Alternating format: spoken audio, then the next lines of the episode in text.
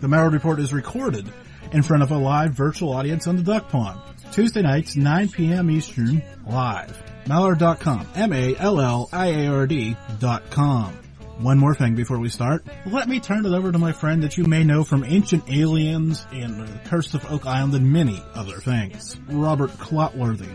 On the Mallard Report, the views, thoughts, and opinions expressed on the show are solely those of the hosts and guests and not necessarily of Evergreen Podcasts, KillerPodcast.com, sponsor or affiliate, or any other individual or group.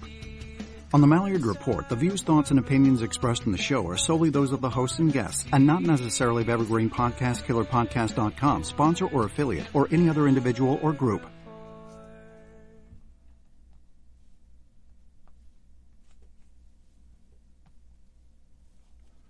Okay, welcome to the Night's Mallard Report. I'm excited to have everybody here.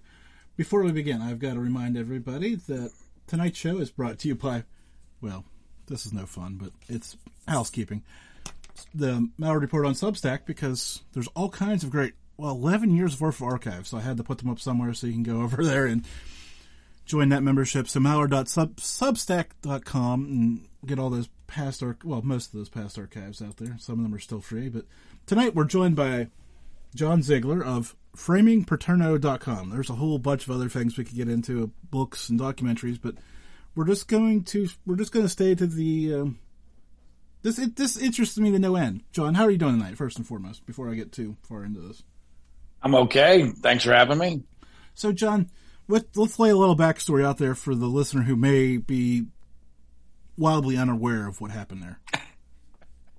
Well, um, you know, you, all you've referenced is is the website Framing Paterno. Um, this is uh, the website that is the home of an epic investigation that resulted in a absolutely uh, phenomenal podcast called "With the Benefit of Hindsight," which is the true, real story, the true crime that didn't happen story of the entire Penn State Joe Paterno Jerry Sandusky scandal, which rocked the world back in 2011, 2012, and which I've investigated for pretty much most of the time since then. And uh, the podcast, with the benefit of hindsight, is is really extraordinary on so many different levels. But it, it will blow your mind if you if you care about the truth involving one of the biggest stories of the of the century, certainly one of the biggest sports stories of the century, and how the news media can completely blow narratives especially in a panic. And and for those who are of my political mindset, they'll see an awful lot of parallels to what happened over the last three years with regard to the COVID panic, because the COVID panic and the Sandusky Paterno panic were very, very similar. The difference being the COVID virus was real, the Penn State scandal was not. So, well, let's get into the timeline here because I remember seeing the, the the the first bubble of the story and being like, what in the hell's going on? So take me back to those days. What were you thinking then before you started to get in deep here? I mean, you're in deep now. I've, I've, been I've been in deep for a very very long time, um, far deeper than I ever expected or anticipated or wanted to be, or with or, or, far deeper than my wife ever wanted me to be. That's for sure. Um, going back to November 2011, the story that we were told, and I was just a documentary filmmaker whose previous two films had, had debuted on in rather you know significant fashions. The, the last one had debuted in, in, a live interview with Matt Lauer on the Today Show about the 2008 presidential election called Media Malpractice.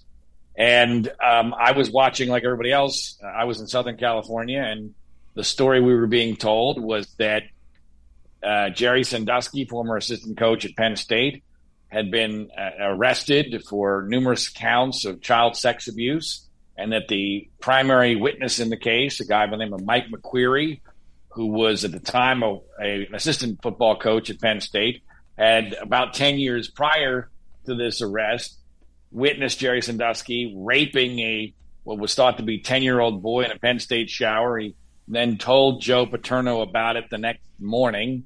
Joe Paterno passed that information up the Penn State food chain. Penn State basically did nothing. Jerry Sandusky was allowed to continue molesting, assaulting, abusing young boys for many more years until finally the Pennsylvania Attorney General's office was able to have enough evidence to arrest him and and put him on trial. And um, I had no dog in this time. I, I was not a Penn State fan growing up. I grew up in the suburbs of Philadelphia in Bucks County, but I was actually a Notre Dame football fan. So I, I, you know, I had respect for Joe Paterno, but I had no love for Penn State. But the story, specifically the McQueary story, made absolutely no sense to me. None. And um, I was somebody who had a pretty unique background, having covered college and pro football as a member of the media, high school football. I'd coached high school football in two different states. I've written a book about a high school football team in Ohio. Um, and and so I understood the culture of, of football and, and Pennsylvania and Penn State and and also just the basics of human behavior. And that story, the McQueary story, as I as I outlined it, just made no sense at all. And um, that was where I began. I, I, really began this from the standpoint of was Joe Paterno railroad because people forget within just a couple of days of this story breaking nationally, uh, Joe Paterno was unceremoniously fired just before what was supposed to be his last home game, about a week after he had become the winningest coach in the history of college football.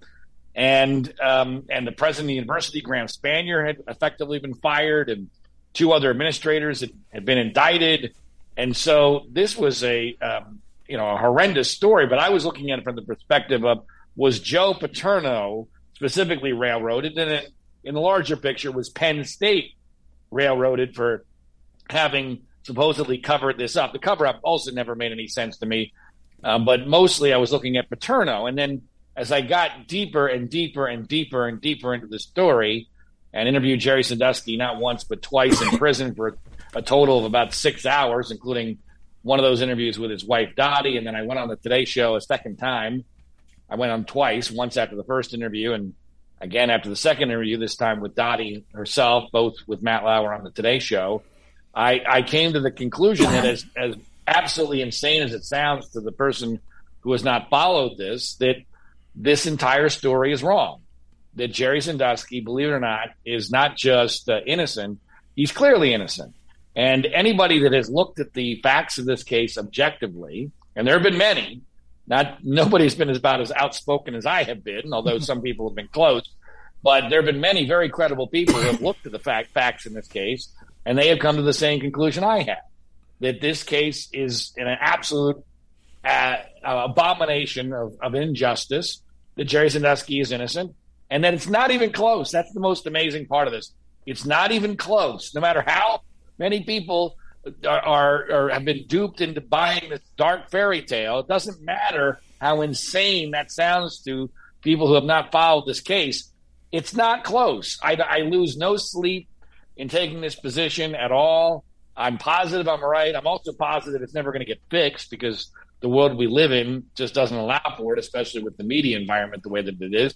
But this isn't this case is a it should be looked at for decades and decades to come because it really was the Salem witch trial in, in a modern uh, environment. And and when we have a panic, especially with modern media, uh, look out. Once the media becomes invested in the narrative, there's no going back. And this case proves that in spades.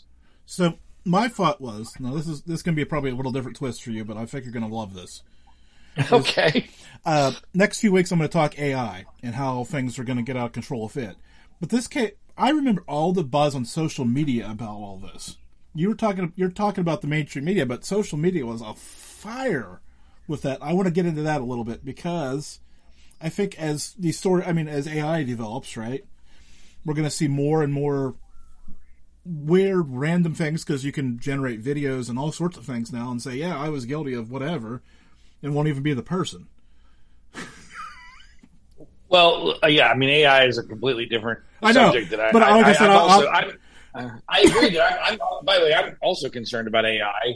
Um, I think your better point with regard to this story is the power of social media because in late 2011, Twitter, for instance, yeah, was just starting was just starting to come of age. And let's be clear, Twitter is basically like gasoline on a on a panic narrative, right? Yeah. I mean, you, you can we now live in a world where if a narrative is popular or outrageous, or if whatever reason it makes people feel good or superior, uh, you know, we now look at tweets and retweets and, and likes as, as a measurement of truth.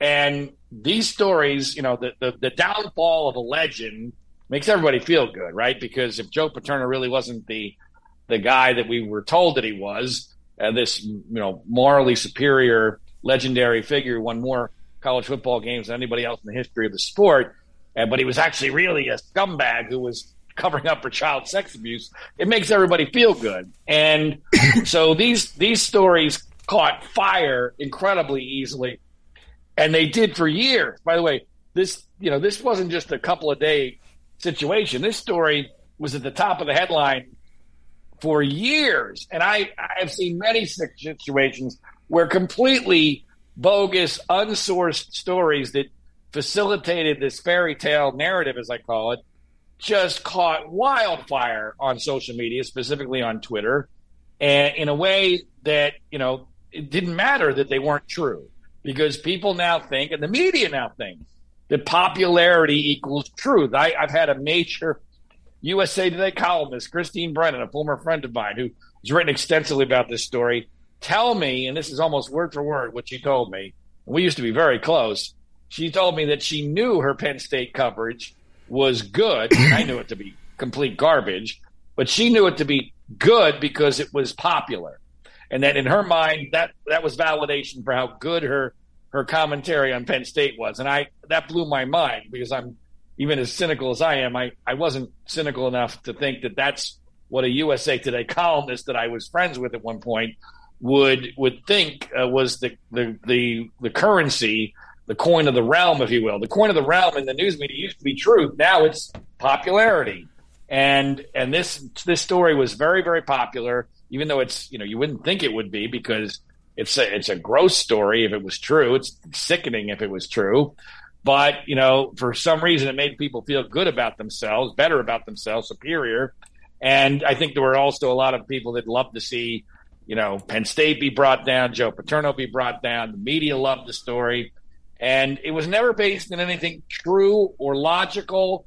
It makes no sense. And in fact, I strongly believe that the basics of the story are that in this panic, the good guys, the real good guys in this story, all got put had black hats put on their heads by the media, and all the bad guys in this story had white hats put on their heads by the news media, and then everybody saw the story as black hats versus white hats, but it was upside down. It was reversed. The good guys were the bad guys. The bad guys were the good guys. And as I've said before, I'll keep saying it, it's not close. And nobody will even debate me about this because they know they can't debate me. I I have all the facts, all the logic, all the knowledge, all the research, uh, and the other side just that they just want to they don't want to have to confront the fact that their their narrative makes no sense and has nothing backing it up, and that we bought into a myth. We were duped in those early days, and then we saw everything through the prism of that false narrative going forward. And then once we found out that it wasn't really true, which, you know, the evidence for which is overwhelming, no one cares anymore because it, everyone thinks that the story is known, it's over, there's nothing else to, to see here. Uh, the, you know, Sandusky's in prison, Paterno is dead, the administrators have served their time in jail. Um, but, you know, I, I can assure you that if you listen to my podcast with the benefit of hindsight and my co-host, Liz Habib, a former TV sportscaster in Los Angeles, who ironically went to Pitt, which is Penn State's arch, arch rival. Um, I think you will be almost anybody who has tried seriously to listen to our podcast, and anyone who's given it a really significant tr- effort to listen to, and it's a very long podcast. I would say our conversion rate has to be at least 90%, maybe 95% of people who go in going, this can't really be the true story, right? And they come out uh, just as I'm telling you, completely convinced that I'm right, and other people that agree with me are also right that this was a miscarriage of justice. It did not happen, and that it's very clear that it did not happen. So let me ask you this question, because if I recall, now this you know is fuzzy at best, right? but I remember reading a tweet, something along the lines of Sandusky being indicted or whatever, and there was a gap. Like that was all we knew for a couple of day, like a day or two, and then this whole um, what was his name? The the, the other assistant coach story popped out that Paterno knew, and it just kind of went. But there was like there was only like it seemed like the whole thing for the first week was all rumors and hearsay before it got well, actually reported by anybody. Well, you have a little bit of the timeline messed up, but it's funny that you that you have that impression because there's there's something to that. Basically, what happened here was that the story broke on a on a Friday night because the the woman who would end up winning the Pulitzer Prize in this case, Sarah Ganim, who was a complete fraud and a, and a really a, a, major reason why this this injustice happened, and she's no longer in the news media business anymore. Even though she was a journalistic savant at 23 and 24, she she bombed out at CNN, did absolutely nothing, and now she's out of the business. So that that to me is one of the many, many, many data points that make you go, wait a minute, how's how's that possible? She broke broke the story of the century at 24, and now she's out of the business. Well, she broke the story uh, of the century because she was handed a a leak by the attorney general's office. Just happened to be in front of her computer on a Friday night when the in, the indictment, the, the presentment, the grand jury presentment was accidentally leaked for a few minutes, and she just happens to be there to pick it up. So the story breaks over that weekend, and it is my opinion over that weekend when Penn State was not playing. They had the an off weekend, which was a key part of this whole situation. It's my opinion that the Attorney General's office was actually quite perturbed that the the story did not create national earthquakes or firestorms, whatever metaphor you want to use, for the first couple of days. Because no one outside of State College, Pennsylvania remembered Jerry Sandusky. He was a very prominent assistant coach, helped Penn State win two national championships, given really direct credit for winning the 1986 national championship game against Miami when his defense intercepted Vinny Testaverde five times. But nationally, he was no longer a significant figure. Not as, I, I, and I think that the Attorney General's office was like by Monday morning. Well, wait a minute. You know, our whole our whole theory of the case is that we're going to create this nuclear explosion with this grand jury presentment. We're going to gin it up. We're going to put the word rape in there when that's not what Mike McQueary said. And what's going to happen is we're going to get a whole bunch of new accusers because the accusers we have really aren't very good. They're really pretty crappy. But we've been convinced that Sandusky is guilty. So if he's guilty, he must have dozens and dozens of victims, right? So if we can just create enough of an explosion, these victims are going to come out of the woodwork, and then we will have an airtight case, and we will be able to put this monster behind bars. That's my assessment of what happened here. And for the first couple of days, it didn't happen. So then they poured, they decided, okay, we, we ignited this nuclear bomb and it didn't really go off. So we're going to try to reignite this. And the second time they reignited it, they had the commission, the state police commissioner say at a press conference that Joe Paterno had not done his moral duty in the way that he handled this complaint. And oh my gosh, at that point, you know, on that Monday, ESPN, which had nothing else going on that week because the NBA was on strike and baseball had just finished and college football, pro football were in a lull and, and college basketball hadn't started yet. No one cares about hockey at this point. This was a very, very slow week for November sports. And they just went all in 24 7 on, oh my God, did Joe Paterno fail to perform his moral duty when it came to this allegation against uh, Jerry Sandusky? And that became the narrative. And uh, Penn State panicked, and Penn State, uh, in that panic, uh, fired everybody instead of defending their people. And once they fired everybody, including the legendary Joe Paterno, it's effectively a guilty plea, right?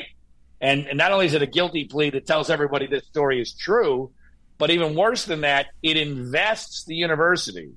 This is so key to understanding how this happened.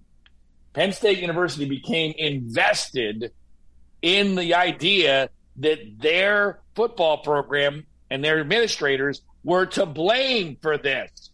Because if it turns out somehow Sandusky is innocent, or even if Paterno is innocent, they're all going to look like jackasses for all time for having panicked and fired the great Joe Paterno before his last home football game and getting rid of a highly esteemed president, Graham Spanier. So now they want, this is so important for me to understand. It's so counterintuitive.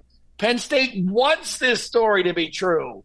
And so, so the leaders, the leaders at Penn State become deeply invested, so much so that they effectively put over a hundred million dollars on the table for accusers of Jerry Sandusky. Well, when you put over a hundred million dollars on the table in, in white trash middle Pennsylvania, guess what's going to happen? People are going to come forward with with stories, especially when they've already heard the story in the news media. They know exactly what to copy. This this isn't rocket science.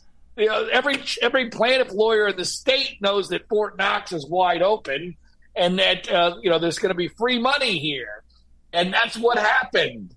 And um, and so this starts a domino effect and with Penn State invested in in their own guilt, I think that everyone in the media and almost all the public becomes incapable of being able to properly perceive what is happening. Like there was this Freeh report by former FBI Director Louis Freeh that came out in the next year in the summer of 2012, perfectly timed. I mean, this was. I mean, I'm not a conspiracy guy at all. I'm an ardent anti-conspiracy person. But I mean, if there was a conspiracy in this case, it was to make sure that Jerry Sandusky was was tried and convicted in record time to give Louis Freeh enough time to come forward and put out his Freeh report so that the NCAA could act in time for the next football season to start. Because there was even talk that Penn State wouldn't even be able to play football that next year, and um, and all of this uh, was incredibly obviously contrived. And the Freeh report gave the Penn State Board of Trustees exactly what they wanted. They paid him millions of dollars to find their university guilty, which, again, to most people, they can't understand. Wait, what? You need to understand this is not a, a private business. This is a state run academic institution using other people's money to make themselves look and feel good. And they were getting enormous praise in the media. The New York Times was patting them on the back for doing the right thing and embracing their own guilt and and trying to do right by the victims and and of course none of the those people in charge are are to blame because they already got rid of the people that were supposedly to blame Paterno and Spanier and the two administrators and and of course Sandusky was going to jail so this was all this is all clean for them when in fact it was it was the Penn State leadership, the Penn State Board of Trustees, that convicted innocent people uh, in a panic and without any logical uh, thought process or any facts or evidence to back it up. And I think I've proven that in our podcast with the benefit of hindsight. So let, us dive into this just a touch more because I I don't want to gloss over this how big Paterno was in State College.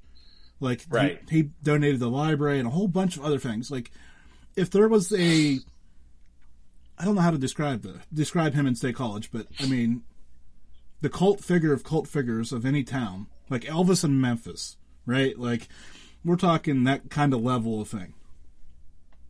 Right, and that was used against him in this in this quote unquote scandal because, especially for people outside of State College, and especially for the news media and sports media, it was incredibly easy to buy in to this narrative that Joe ran the town or Joe ran the school and Joe ran the football program with an iron fist. And Joe, if he said, let's ignore the pedophile because I don't want the football program to have negative publicity, that people would actually go along with that, which is just absurd. It's ludicrous. It's absurd that Joe would ever go along with it. It's against 61 years of evidence of his career, who he was. I mean, which was one of the most amazing elements of the media narrative. This guy, for 61 years, swam with sharks in college football and, uh, you know, never did anything wrong and was still incredibly successful. And yet, when it came down to it, he got zero benefit of the doubt. Zero. Even, I mean, it was just presumed that, oh, oh, so he fooled us for 60 years. I mean, come on. No, how, how about, how about we at least wait to find out what the hell happened here? Um, and none of that happened. And I think it was partially because he was so old, at 84 years old, that he was unable to defend himself. He had a very, very, very poor uh, defender in his son and lawyer, Scott Paterno, who really crapped the bed on this situation. And I think is one of the top people to blame in this entire fiasco. We go into that in great detail in, the, in our podcast with the benefit of hindsight. But let me let me try to dispel this this myth of Joe Paterno as cult leader, and and also explain how important that myth was into the media and the public buying this dark fairy tale. You know, this story breaks pretty much right after the Catholic Church scandal had been a huge, huge deal in Pennsylvania. And I really think that's what set everybody up to buying an, uh, a myth and to being duped. Because what, following the Catholic Church scandal, when this story comes down the pike, everybody, especially in the media, is saying to themselves, oh, wait a minute. We've seen this movie before. This is just like the Catholic Church. Joe Paterno is the Pope. The administrators of the cardinals and bishops covering this all up.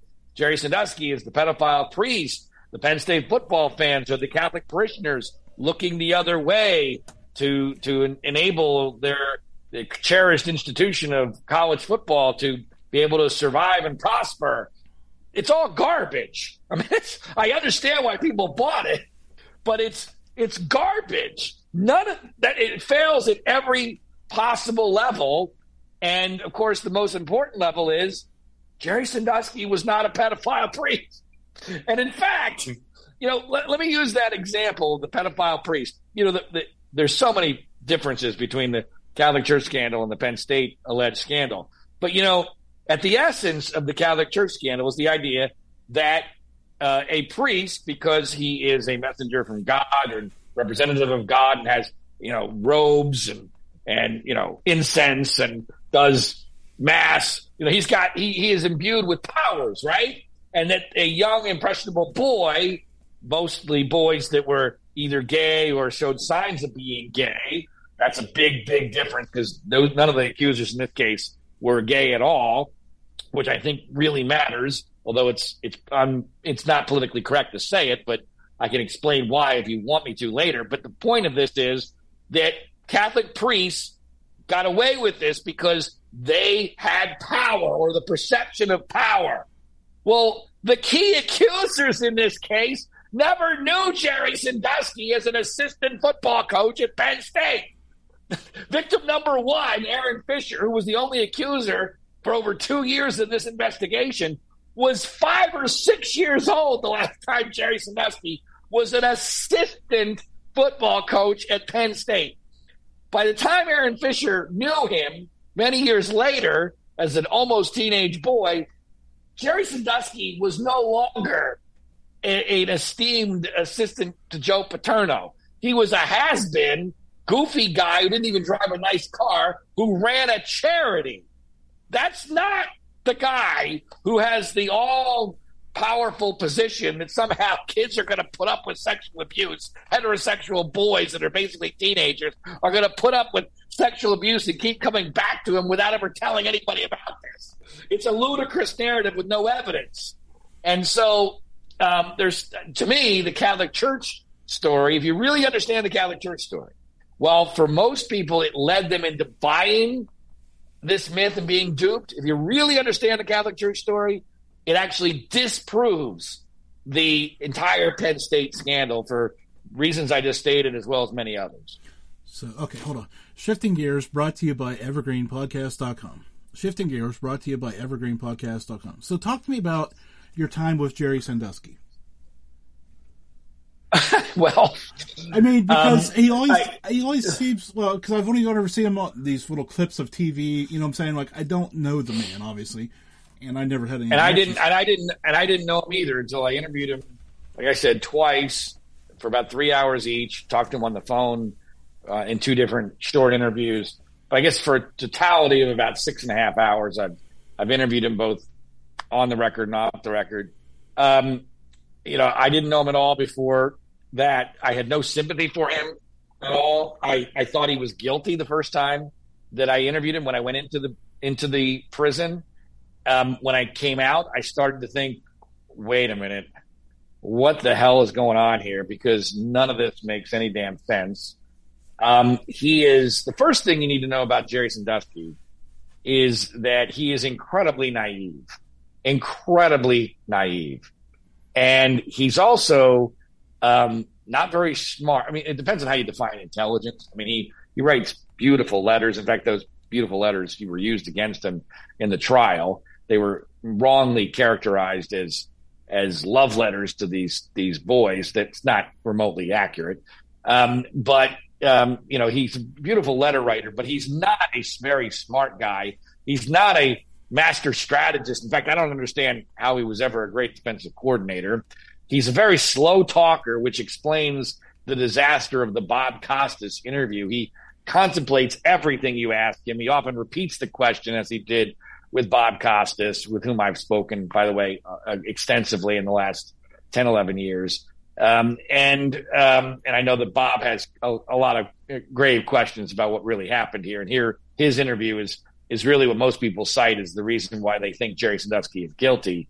The um, you know he, he he's very honest. I think Jerry is actually literally honest to a fault.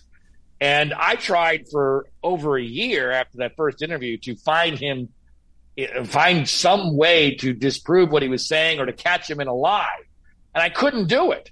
I could not catch Jerry Sandusky in any lie because I don't think he lies. Uh, however, the the accusers in this case told multitudes of untruths, um, and um, you know the media just ignored that.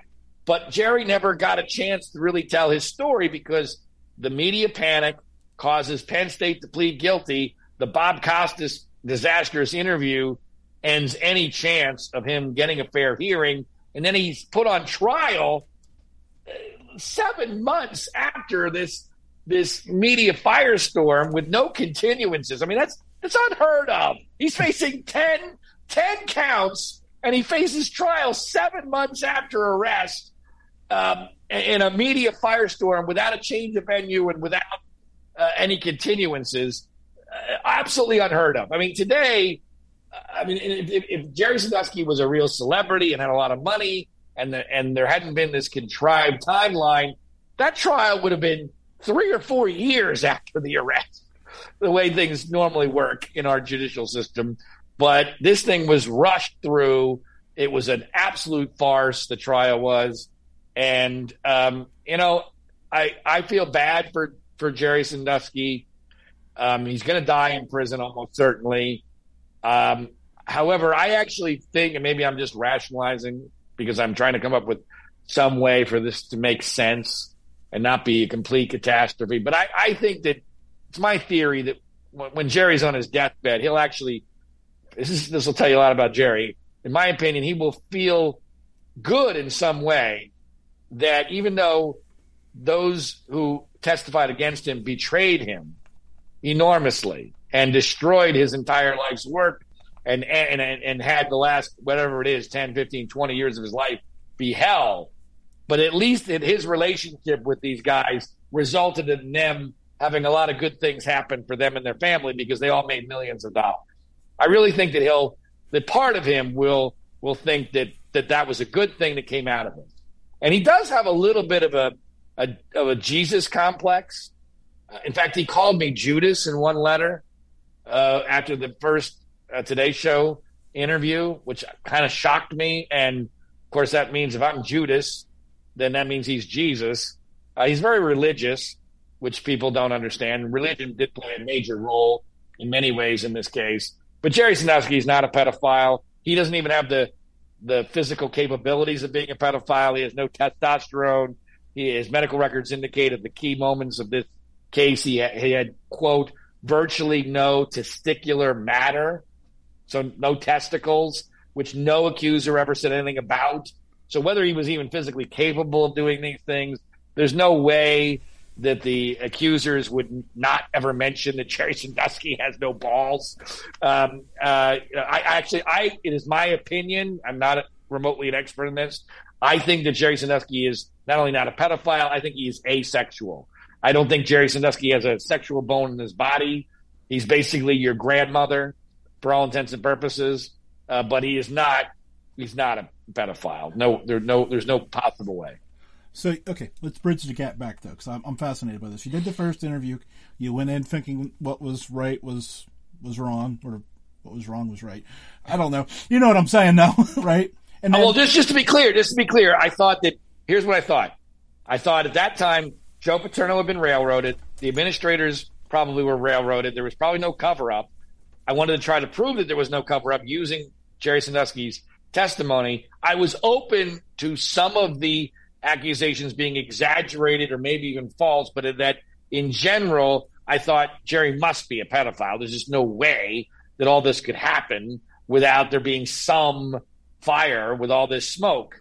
And then I changed my mind pretty significantly after that interview. Okay, so you did the first interview, and then you got, you said you mentioned you got a letter after the one. How many letters did you get between the, the first interview and the second interview?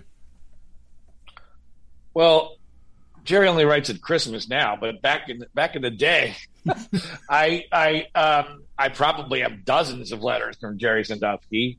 Um, I just remember the Judas one because obviously that was well, yeah, that I, I, I, understand I mean, that.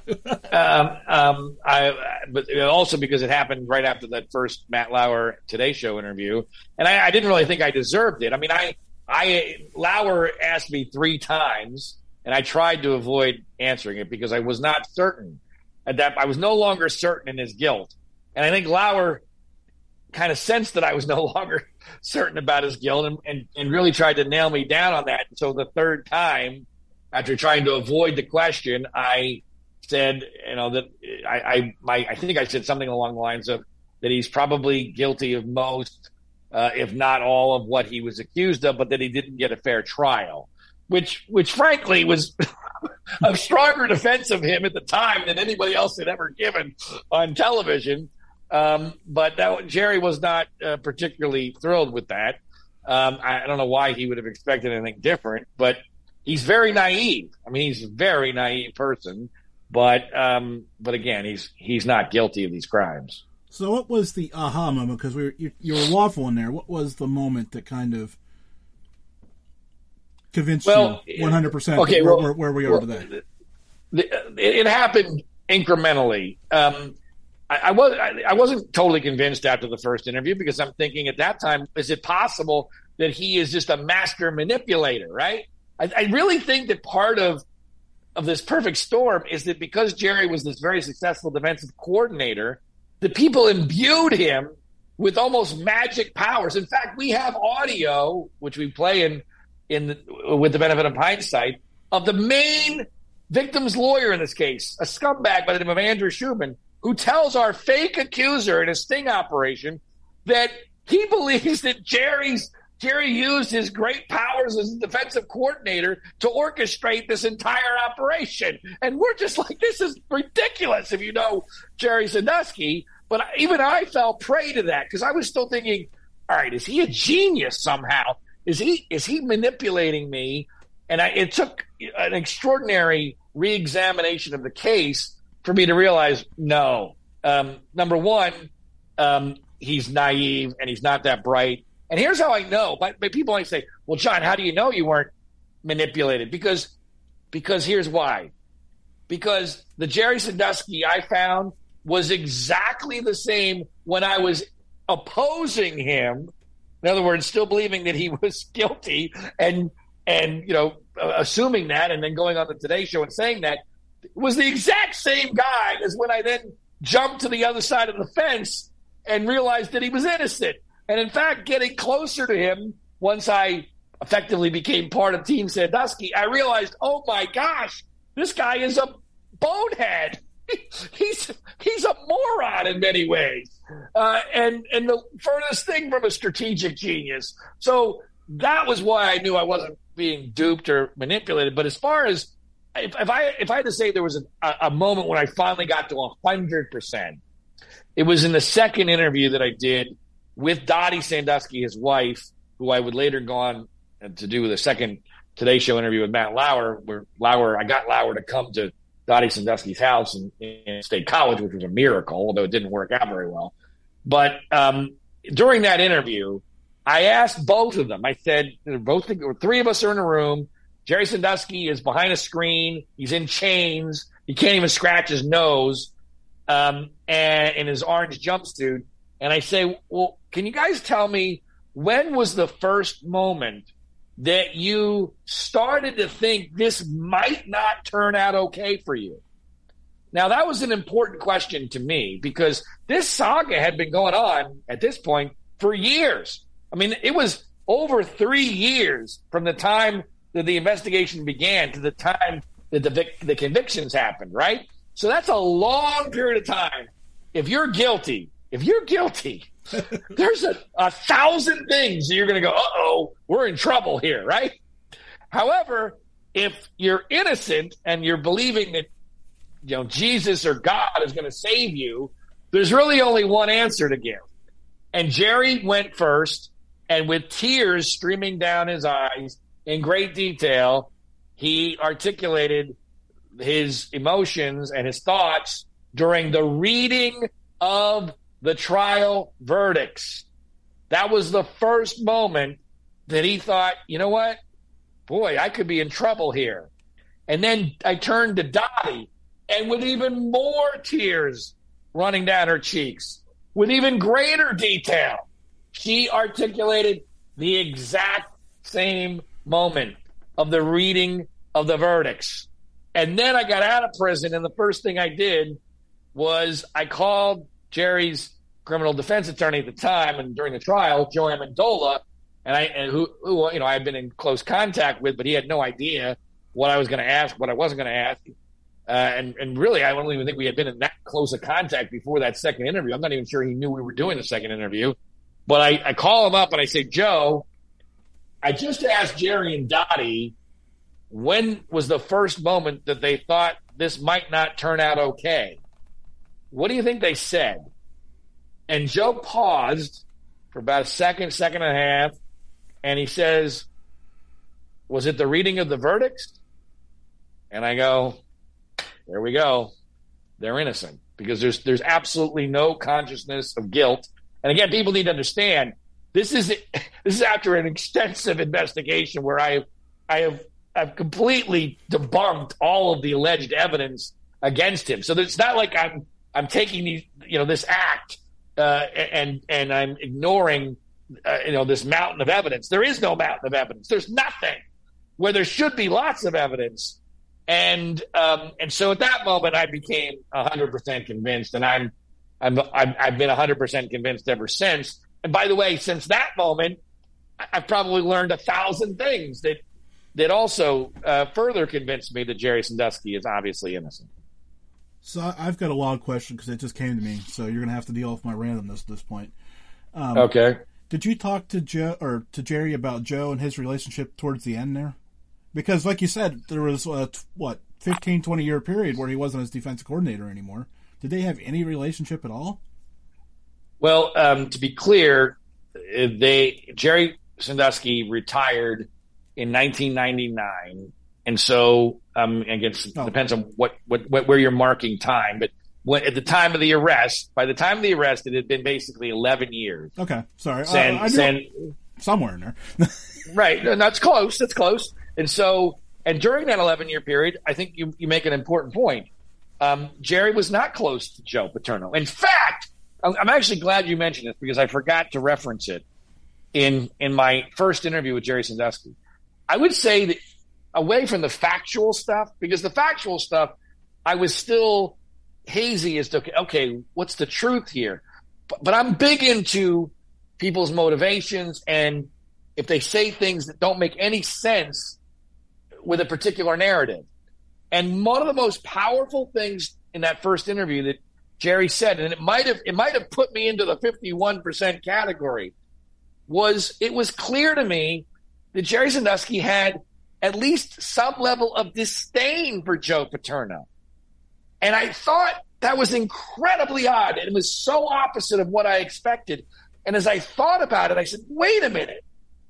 If Jerry Sandusky was guilty, right? Pedophilia is effectively an illness he would feel an enormous amount of guilt, not just for his own acts, but for what he did to Joe Paterno. I mean, he single handedly destroyed Joe Paterno's entire career and life, and Joe Paterno died two months after Jerry Sandusky's arrest.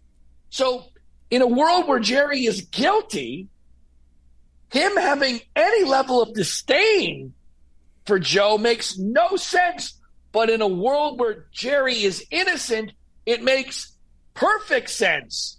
Not just because they were never very close and Joe was a pain in the ass to Jerry, um, but also because it was Joe Paterno's testimony that helped inadvertently put Jerry Sandusky in prison for the rest of his life for for him backing up Mike McQueary for a story that Jerry knew was not true.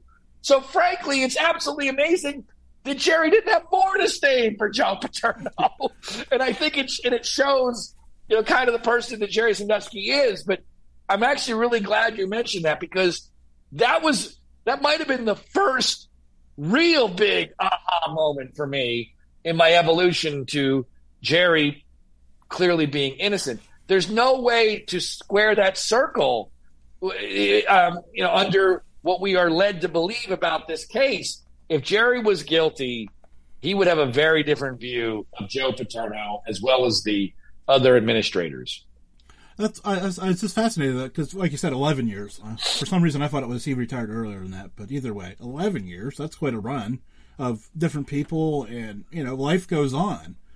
Well, by the way, you've you've inadvertently hit on another really important point. That's what I'm here for. That'll, uh, that, that that now this is important.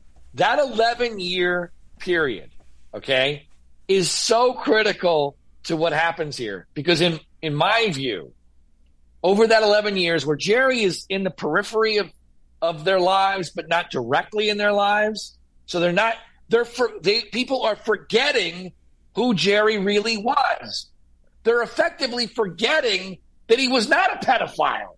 They're forgetting that he was a goofball with boundary issues. They're forgetting that he was this incredible saint. And so they they also think because he's out of sight, out of mind for most of the last eleven years, maybe he's been up to really bad stuff. And and, and, that 11 year period plays such an important role. If if these allegations had occurred, let's say in 2000 or 2001, just after Jerry left the Penn State coaching staff, there would have been a much stronger response from those in the Penn State football community going, What the hell are you talking about? That's not who Jerry is. Jerry is just a goofball. But over 11 years, those memories fade, those relationships fade, and everyone's reactions were very different, especially in that moral panic. And I don't think, I, I guess it's hard to, for people to come out and say they're supportive of a pedophile. Put it in blank. That's a, yeah. that's a huge, huge, huge, huge issue. I mean, hell, Mark Pendergrast uh, you know, well-respected author who wrote a book called "The uh, you know, the Most Hated Man in America," which outlines the case of Jerry Sandusky's innocence. Even he won't say point blank publicly that Jerry Sandusky is innocent, even though he knows Jerry Sandusky is innocent. Graham Spanier, the former president of Penn State, he just wrote a book where, if you read it, it's clear that Jerry Sandusky is innocent. He knows Jerry Sandusky is innocent. I've spoken to him about this dozens of times. He won't say publicly that Jerry Sandusky is innocent because it goes against you know the liberal woke religion to to call accusers liars, which is effectively what you have to do. So you not only have to defend a, a supposed pedophile, but you have to call these sanctified accusers liars. Um, I guess I have the the stupidity of the mentality to do that. But not too many other people do. Um, uh, although that number, you know, has grown over the over the years. And so that is a huge part of this. There were absolutely former Penn State players and former Penn State coaches who, at the immediate aftermath of the arrest, wanted to strongly defend Jerry Sandusky. And, you know, this is probably an oversimplification, but it is my understanding that they were talked off that ledge mostly by their wives. That their wives felt like, you know, this was not the right fight. This was this was too dangerous, or they had a funny feeling about Jerry. Of course, they didn't know Jerry the way that the men did. They didn't see. You know, you to me, you have to have been in a college football locker room and understood, by the way, that these showers are not private showers. They're massive. They're open. They're semi-public. This is not the place you would rape a boy if you that's what you wanted to do. Uh, you would do that at Jerry's home, which he never, ever, ever, ever even is accused of having done. He stupidly thought that this was a safe place to to hang out with kids that he thought of as their as his own sons. These were his own sons. He had no biological children. His second mile kids were his sons. And the boy that was in the shower, the 13 and a half year old boy that was in the shower in the Mike McQueary episode, who has said time and time again through his words and actions that nothing ever happened that night or any other time with Jerry Sandusky, was in fact a surrogate son of Jerry Sandusky. So, yeah, um, you, you, you, I'm glad you brought that up because that, that's an important part of this whole equation. So I want to give you the opportunity because you've mentioned the podcast several times now, and you've got a couple books, documentaries, and books. I know they're all linked on the site, but give the site and uh, you know, give me that hard sell right now before we run out of time. well, I mean, look, uh, this is the greatest story never properly told in in the modern history uh, of America and American media, American true crime stories. Once you get hooked, you're you're never going to let go. At least that seems to be the the way most people respond to it. You can check out the. I, my recommendation is to check out the podcast, which is with the benefit of hindsight. It's you know wherever you normally get your podcast. Um, the the website is framingpaterno.com. That you, you can find all the the resource material there, including the inter the raw interviews, which is an extraordinary thing we've done. We put the raw interviews that we did for this this podcast unedited, so you know you can't claim that we're trying to manipulate anybody by editing. And there's some extraordinary interviews on there at framingpaterno.com. And, and also if you want to just a very short, short primer for this story on YouTube, I, I did a documentary film, a mini movie, if you will, called The Framing of Joe Paterno, which was done back when I still thought that Jerry Sandusky was guilty. And even that mini documentary is far more truthful even though I, I only had a portion of the truth at that time, it's far more truthful than anything you've gotten from the mainstream news media over the last 11 or uh, uh, 12 years. So I've got a bunch of I don't want to say rapid fire questions, but we're you know running up against it. But so just keep that in mind. So are you still looking into this, or are you still? I mean, where are you at with it today? Well, I mean, once I did the the podcast with Liz Habib and our producer Mike Acavino, there there was not much else for me to do. Um, I mean, I still, if something happens, I'll still post about it. I mean, it, you know, occasionally things still happen that are relevant to the case. There are still people who send me things that are interesting about the accusers. I mean, frankly, the accusers and the accusers' families, if you just go through their Facebook pages, it basically destroys the entire case. For the, I mean, they, they're really kind of brazen about the stuff that they'll post on there. They're all big Penn State football fans to this day, which is kind of crazy if you think about it. Um, and, and all sorts of other things that don't make any sense. I, I will say though that two things have really uh, dampened my passion for the case. Uh, one was that I thought that I had finally convinced Jerry Sandusky to abandon his state appeals and to go into federal court, where I think he actually has a chance. Because in state court, he has to go up against an entire state that's invested in his his guilt and and judges that are are up for election in Pennsylvania and and there's just no way to there's no way to win. You're not going to get a fair hearing there.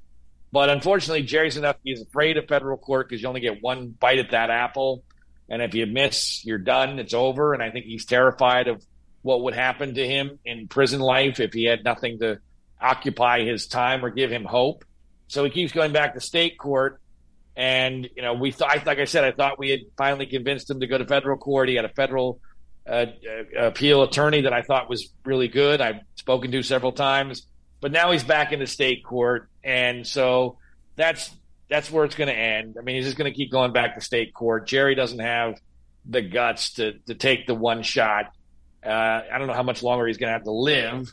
His his sons keep saying he's going to live till hundred, which I'm not sure is a good thing or a bad thing, but um, so that really depressed my passion. And then the second thing that happened was that NFL uh, great and Penn State great uh, Franco Harris passed away just before the the 50th uh, anniversary of the Immaculate Reception, just um, you know right right before Christmas of last year. Franco and I became very close during this entire saga. I, I considered him to be one of the few heroes of this case. I would not have continued on this case for as long as I did without Franco Harris. And now that he's gone, it, you know, it's kind of like ripping your heart out. Also, not only do I have no expectation at all that that any good will ever come of this, I guess there's still a possibility that Penn State does right by Joe Paterno, but even that victory is going to ring hollow without Franco there, right? I mean, that, hmm. that would have been what would have been my motivating factor would be to see, you know, Franco be able to take that victory lap and to be able to share that with him when when when and if but uh, Penn State finally does right by by Joe Paterno, which ironically I think is possible because of the whole NIL controversy. I think that the people behind the NIL money for Penn State are all Paterno fans, and so they actually now have some leverage over Penn State with a new administration, a new athletic director, a new president, where there could actually be some some progress there. But without Franco around anymore, I'm kind of like, what difference does it make? So basically, I now look at it as I've wasted 10, 11 years of my life, destroyed what was left of my career for no reason. Um, yeah, I guess there's the historical record of what happened, and there are thousands and thousands, if not tens of thousands of people. I'd like to think it's tens of thousands. Most people think it's tens of thousands. Tens of thousands of people who've had their their minds changed about this. So I guess there's some, I guess, benefit uh, for that. But if you had told me how this was all going to turn out uh, 11, 12 years ago, I never would have gotten involved with this. It was the biggest mistake in my life. Greatest work of my life by far, but also the biggest mistake in my life, which I think tells you an awful lot about the world in which we now live. Sure does. Okay, so I've got a Franco Harris story for you. I'm going to skip. I got one more question for you, but I'm going to tell you this Franco Harris story. Uh, years ago, I was in Pittsburgh at a Pirates game. After the game, I was walking down the street. I'm like, hey, that's Franco Harris. But he was on the phone, cell phone, right? So I waited. And I walked over to him and I said, Hey, Franco, will you sign my ball? Right? And he looks at me and he says, Why would I do that? It's You're just going to put this on eBay. You're going to sell. I said, Franco, I'm not selling your autograph, man. Look at this ball. See this guy right here? Right here? This is the bullpen catcher. I'm just here collecting autographs. I'm going to keep this thing forever. Okay, if I see it on if I see it on eBay, I'm going to come kick your ass. And I started, and I started laughing, and I'm like, "Well, you, please do." so well, I, it doesn't sound like Franco to me, but I'll take your word for it. I, well, um, I mean, dark in the middle of the night, you know, after a Pirates game. Could okay. caught him probably in a moment, you know. Well, I'm sure he gets hit up right. for autographs all the time. So, well, to me, I, I have never I've, I've met my fair share of celebrities, and I've never I've never been anyone who used their their power of celebrity for good uh, for others more than Franco Harris. I mean, Franco Harris, I mean, he was imperfect. He and I would disagree on a lot of things. In fact, you know, just before he he died, we probably had one of our biggest disagreements, and I'm thankful that at least we were able to get through that. Um, because that would really would have bothered me if he had died and, and we hadn't hadn't uh, you know come to a, an agreement on that. But um, he was a great man, a truly great man, and I miss him dearly and think about him almost every day. So I've got a minute left, and I've got this last question that's burning a hole in my pocket. What's okay. Your, what's your favorite breakfast? I know it's the last question I ask around uh, here, and it's always good because I we've been asking it for about a, eight months now. We have not got the same answer twice yet, so no pressure. Really? Yep. Well, I'm I'm I'm pretty simple. Um, uh, if if, if uh, on my birthday, my wife usually makes me uh, scrambled eggs, um, you know, toast, bacon, uh, and tea, and you know, if there's some sort of pastry, then maybe that's involved. But pretty pretty simple stuff.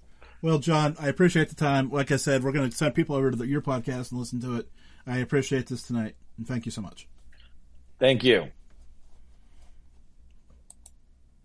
So there we go. So we learned a little bit more tonight about it's how.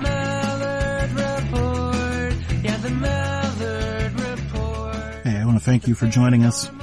It's been a good show tonight. I hope you enjoyed it.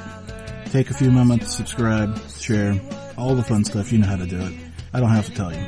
Just uh, be ready for next week. It'll be sooner than you think.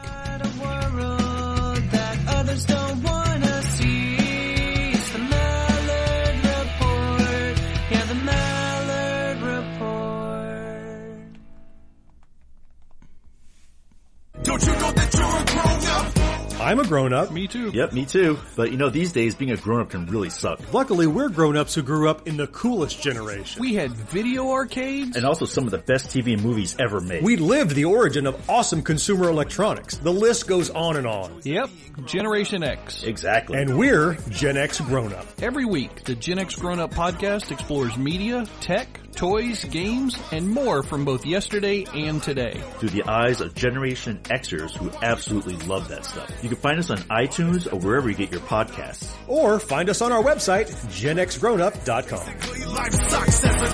Alright, you think that was good enough? I, I hope so, man. I'm tired. Who listens to a promo on a podcast and then goes and listens to a different podcast? right. I, I, I've never done it. right.